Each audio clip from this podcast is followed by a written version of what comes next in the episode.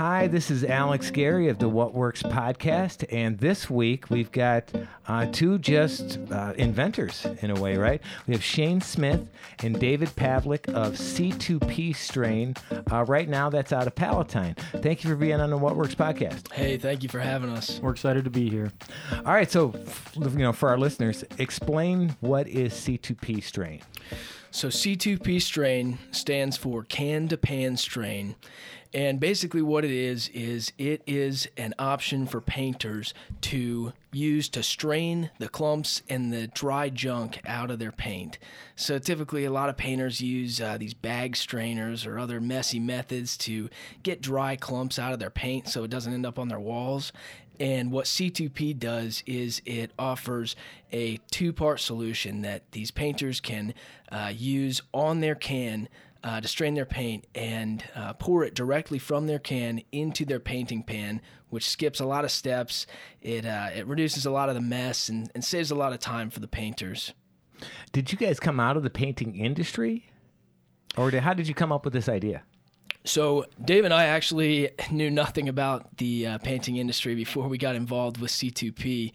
Um, Dave and I were uh, kind of serial entrepreneurs for a long time, and we had gone through a lot of different ideas and had a lot of failures, and you know learned a lot about the industry.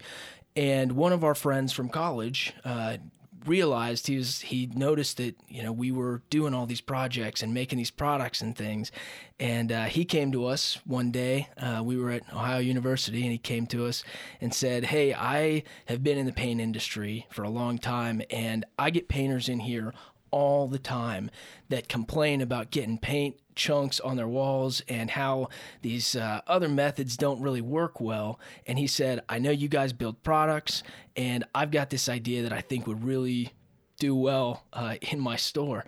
And so we started working with him. He explained the paint industry. How long the, ago was this?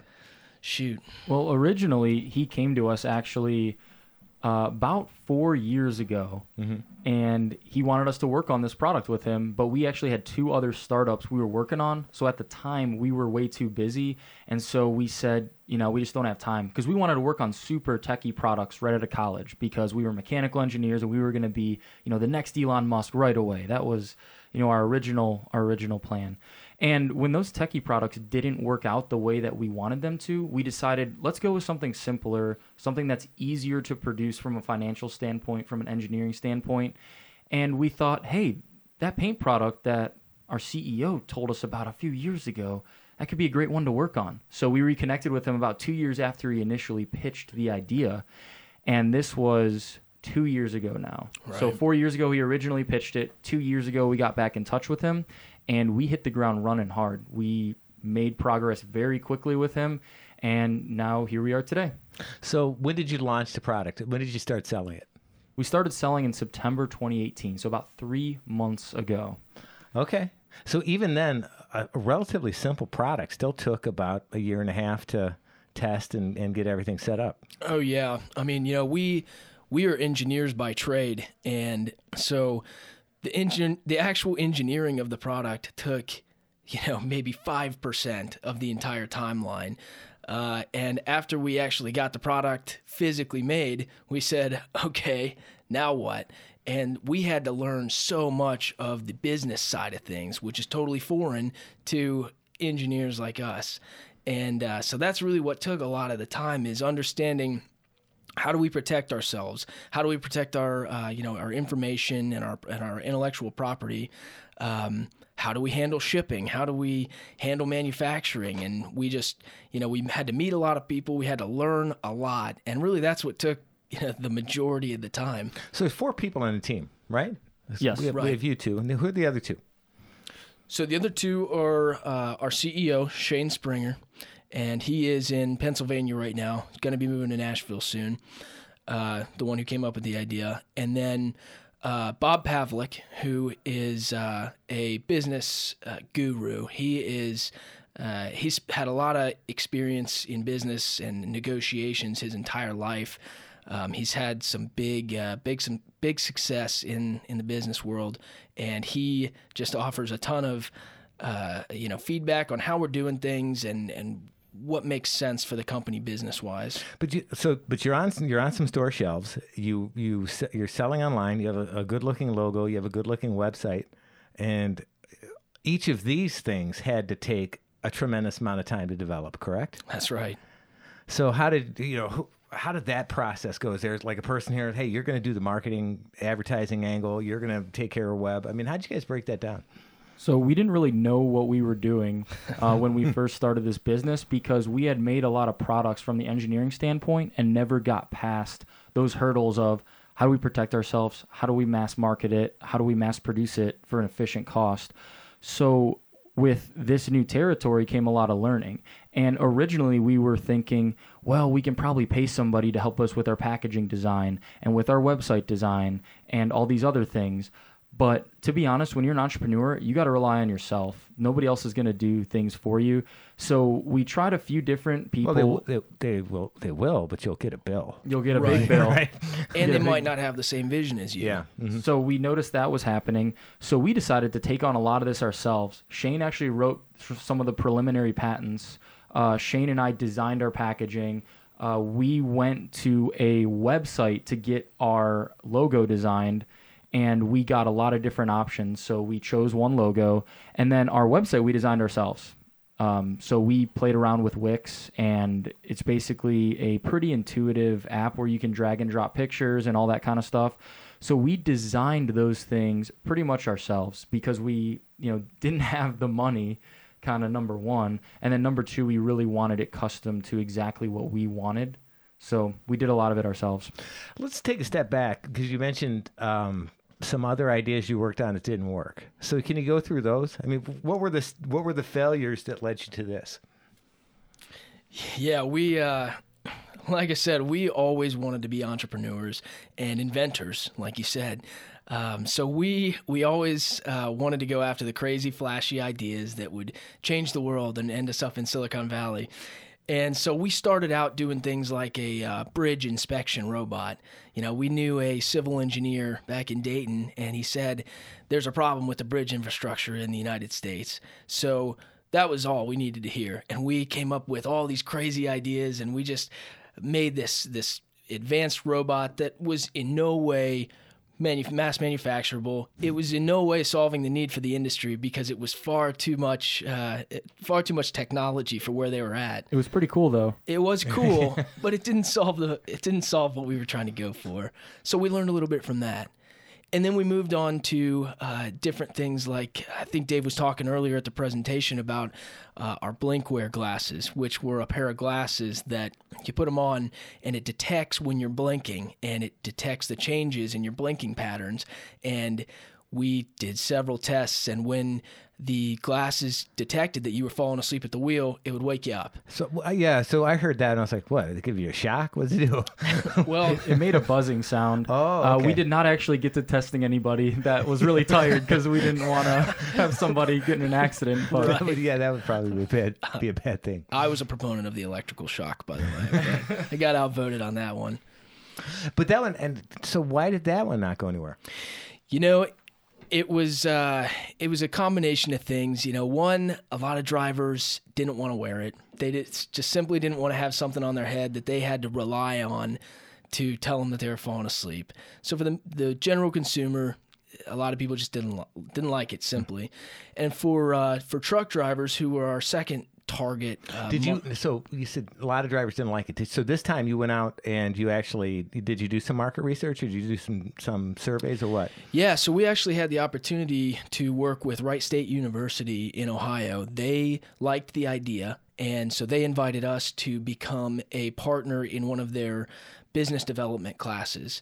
And so the Blinkware glasses were focused on as a uh, potential new product for them, and a, an, an entire team of business grad grad students uh, investigated the ins and outs of what people like about it, what people don't like about it, who are the potential customers, and we it was very thorough. Uh, we we got a lot of information from them.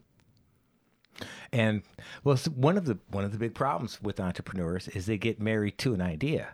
Yeah. You have the idea, and that and and you have the vision, and it's going to be a success. And then they'll they will ignore all of the um, you know indications that hey this is either there's not enough market or it doesn't solve a problem or what and then you know and they sink a ton of money on the way. So it sounds like that from from an early stage you guys knew better than to continue down those rabbit holes. Well, yeah, the reason why that was uh, was because we understood logistically where we wanted to go. And what we wanted to be was inventors. We wanted to invent things that could help people in everyday society. That was kind of our initial goal.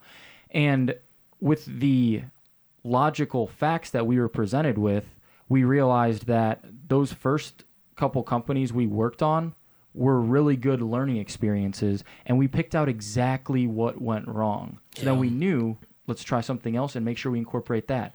So the first the first idea with the bridge robot that was we didn't do enough research at the beginning to figure out uh, if this was really an industry need, and if it was, you know, we need to make something that people can be familiar with. So that industry, we made a product that was far too tech advanced for their rudimentary processes of inspecting bridges. Right. You know, they're smacking bridges with ball peen hammers and listening to pitches, and then we're like, "Hey, check out this automated crawler robot." It's just pretty far, pretty Too much of a far, jump. too much, and we didn't research it. you got to sell it to the government they buy stuff like that right Well, after maybe 10 years, and take the procurement process in the government. yeah. um, and then the second one was more we got feedback. So we said, this time we're going to make sure we get feedback, but nobody liked it. Right. So, okay. that's bad can't sell that Right. what And was the third one So the third one was a hunting blind. Uh, if for people who aren't hunters, basically you camouflage yourself behind a cube of or or a stand of, that's made of grass or natural looking leaves, and when the ducks come uh, close to you, you jump out and you hunt them. yeah And blast away Right. So I only explain this because we also had no idea about uh, hunting before we took on this project. So all three of your ideas, and even this fourth one, wasn't something you thought of. It was something somebody else thought of, and you ran with. Right? Is that how it worked? No, the actually the first two ideas, so the bridge robot and the blinkware were ideas that we thought of. Okay. Uh, our me or Shane, and then the hunting blind was one that actually one of our other. But it was they were based out of um, well the, the the first one was somebody mentioned that there's a problem with bridge inspection, so you thought of an idea. The second one, the blinking eyewear, did, did that? Did you? Neither one of you are in that industry, so somebody must have said something, right? Well, I think we've all got family members who you've heard stories. Man, I was so tired driving back from Cleveland that I almost fell asleep at the wheel. And that was something that affected me. I knew people who uh, were like that. So that's where you. That's how you. It seems like that's how your process works. Somebody will be talking about an, a problem, and then right away, be like, "How do we fix that problem?" right, a Right. lot of the time. Whereas there's like you know Doc Brown from, you know, um, Back to the Future, who just wanted to time travel. right, So- right, right. okay. Um, so the and again because the painting thing. So what else is? Oh, well, I'm, I'm I'm moving too far forward. What did you learn on this third one? Because you, you said there was an there was a problem with the hunting blind in terms of cost. Right. So again, that was a partner that we we had at the time who came up with the idea and said, "I'm a hunter. This is a need in the industry." So we said, "Great. This is something that we haven't had before. This is somebody who knows the industry, who recognizes that there's a need in it. So let's uh, let's go forward with it." So we did. We made the product. We had a great prototype. What is it? Yeah, what was it? You did, you skipped that. We, we had these guys Oh, in for right. one million cups. You kind of skipped over exactly what it was. I was kind of curious. Right. So it was actually this partner who came up with the uh, the premise, the main idea of it. But essentially, it was four rebar spikes that you would drill into the ground, and then it was a long grass skirt, think a hula skirt, and you wrap it around there with Velcro around all sides, and then it had a hula skirt. Uh, top on it, so people could get in there, and it's 360 degrees covered. You're no ducks are going to see you. You're not not going to scare anybody away. Uh, and then when they come, you can you can pop out and You stand up and yeah, Wow. you hunt them. seems seems to be pretty quick and easy. So what was the problem there? Yeah, people people loved the idea. We got on Instagram and we got people asking us, "Where can we buy this? How can we get it?"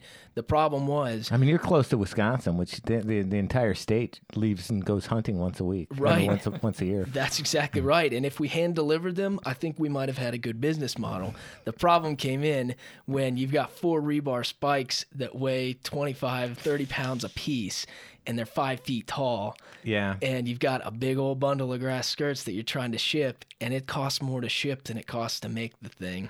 We're talking hundreds of dollars. Mm-hmm. And it was something we didn't even think about until the end of the project. And we got to the end and tried to actually sell one, and we said, this is not going to work. Yep. So basically, we learned that you need to have a target audience, you need to have somebody in the industry as an expert, and then you need to be able to mass produce it for a cost that people will pay for it. So that was, you know, those were the things we learned from the first three businesses that we really took into account with both uh, C2P Strain and we also have another startup. So we have two startups currently. Yeah, so let's talk about the other one. So what? Uh, because it just seems like, it, almost in a way, uh, do you sometimes feel almost too scattered? I mean, you've got C2P strain. You got to sell that. You got to get that in stores. But there's another thing going on. do you feel like sometimes maybe you should stop and focus, or is is it you know the thing where hey, let's get ten things going at once? Oh boy, yeah, 10 might be a little bit much, but I think Dave and I have a pretty solid schedule down where we get together for hours every single day and we have plans for what we're going to do at each session that we have. And it really helps to have a partner who can keep the focus on what we're trying to do. You know, sometimes I'll get off focus, sometimes he will, but really I think that as long as we can hold each other accountable, we can do several different things uh, and stay focused.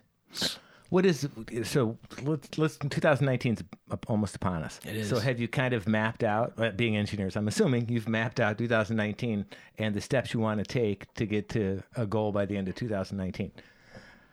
Yeah, I mean, so what's actually funny is that when you when you kind of talk about both startups, what's been interesting is that both have had very similar timelines and very similar progress. So, for example, we used the same patent attorney for both. So it took us forever to find one, and then we file patents very quickly for both. Same thing with the mass manufacturing. We found a producer, and then we produced both with him. So um, it was, you know, it was really nice to work on both at the same time. Now, 2019 is going to be different for both both businesses.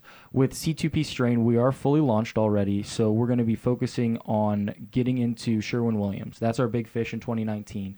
We've gotten enough traction by getting into about 40 stores thus far, which are mainly individually owned Ace Hardwares and Benjamin Moore's, that we've gotten enough attention where Sherwin is saying, "Hey, we think that this is something great that we can sell." So that's going to be our model is doing business to business and really, you know, getting in there. As far as our other idea, it is actually based off of a a switch technology. So right now we're we've designed a flashlight, and what that flashlight does is I don't know if you have you ever left your flashlight sitting for a couple years and you go to use it and it doesn't work. Right, the battery's corroded. Yeah, battery's dead. Yeah. So that's the problem we solve with this special switch that we also got patented thanks to Shane's design work. But basically what this what happens is when your batteries are sitting there and they're touching each other and the metal connections, even when you turn it off, there's going to be that slight amount of drainage. And also you're going to get corrosion from dissimilar metals touching, which is also referred to as galvanic corrosion. So that's why your batteries corrode and that's why they also they're going to leak no matter what, but they leak faster when they are sitting there touching the metal. So we invented a switch. It's mechanical. When you turn it off, it separates the batteries from each other and the metal connections, so it preserves battery life. And also, even if it were to, you know, even if they slightly did leak or corroded, it wouldn't ruin your flashlight because it's not touching any metal. So you could just throw them out. But the main premise is that it's going to make your flashlight batteries last significantly longer, and also it's it's going to prevent any sort of damage from happening inside of your flashlight. Where did the inspiration for that come from? That was uh, that was Dave's dad.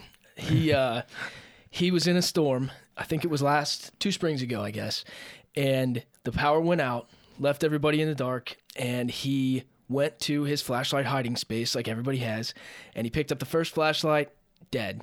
Picked up the second flashlight, corroded to the point where the batteries had destroyed the entire flashlight. Picked up the third flashlight, same situation. And it was so frustrating that he said, like the info old infomercials, there's got to be a better way. And he came up with some preliminary ideas, came to us and said, "We got to work on this." And from something that started out as a great idea, it's turned into a full-fledged startup, and we're very excited about the uh, progress we're going to be making in 2019 on that as well.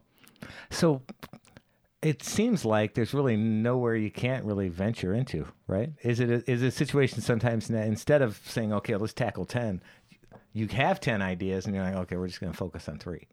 A lot of the time, I think that's true.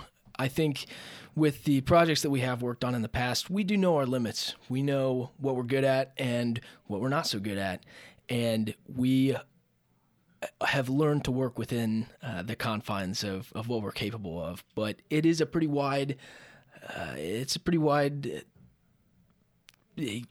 We can work on a lot of different things. So this is, you know, when people listen to this, we want them to come away with like some steps if they have their own ideas, right? So you guys have successfully been able to take some ideas and get them to market after failing on a couple right so if you were if, if somebody came to you and said i got an idea i want to you know i want to run with this and get this to market what would be like your four tips Sure. So I would say um, number one, push forward quickly. So people spend a lot of time thinking, right? How do I do this perfect? How do I do this perfect? The fact of the matter is, you're going to fail. So the quicker you fail, the quicker you're going to overcome it. so perfect um, perfect is the enemy of progress Yep. Mm-hmm.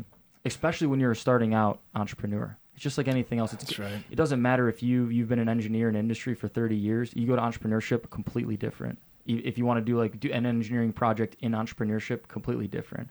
So I'll say number one, yeah, just fail quick. Uh, number two, look up things about intellectual property because one of the things that we got hung up on for the first couple years was, oh my gosh, our ideas are going to get stolen. We can't tell anybody about them. The fact of the matter is, you need to get feedback as soon as possible. Uh, so look up your intellectual property stuff so you can get feedback as soon as possible. And what you'll find is there are very simple things you can do, such as getting NDAs for people that you talk with. Um, you can also get something called a provisional patent, which is essentially an inventor's patent that you can file for about $300. And that acts as a placeholder for your first 12 months. So if you file this provisional patent today, and then uh, within those 12 months, you file the full patent, what you're hoping is that in that year, you have enough time to gauge whether it's worth the eight to 10 grand or not for the full patent. yeah patents aren't cheap Yeah. But the provisional gives you that protection from day one if you file the full patent before the 12 months are up. So I would say look up your IP stuff so you can get continued feedback uh, along the way. Number three, find somebody that's in your industry. That's in the industry that you want to do. It's not absolutely necessary at the beginning because it's going to be very difficult, uh, and your you know your first startup is going to be very difficult. But if you can find somebody in the industry that that has contacts and connections, so that when you launch, you'll know people, or you'll figure out early from having all these industry connections that this is not going to work in that industry. Before you get to the fourth one, let me jump in because we, we ran a startup. We've run startup weekend here twice, and one of the things, and, and that's out of TechStars, and so um, the the format of that is you get twenty to thirty smart people in a room on Friday night. They all pitch ideas. You pick the best five. The winners of the those five ideas then have to form teams out of the thirty, and then you work on that idea all day Saturday. Then on Sunday you work on an investor pitch. Wow. Right on Saturday they order you to leave the building and talk to uh, 50 people who have no idea who you are and you pitch the idea to them because one of the things is people pitch ideas to friends and family members who don't always give them honest feedback right Right. all right your final your final point Fourth one, build a complementary team, which by that I mean Shane and I are both engineers, but he is more designer, so he's more technical. I do more leadership. Uh, Shane Springer is sales, and our fourth partner Robert is negotiations and advertising. So find a team that's complementary and find a team that you can really trust and push each other because we've had before where we've worked uh, you'll work with people that they're not pushing you as much so you need to find a good complementary team where you all really trust each other and you're all pushing each other forward so people with different skill sets combining to push your push you forward so you got to find the right team trying it alone, you can try that. It's going to be real hard. So Yeah, that's for sure. those are those are the four tips that I got. You agree, Shane? You got anything different? I, I definitely agree. I, I think that those are four great great things uh, that we've learned along the way, and they've all been critical.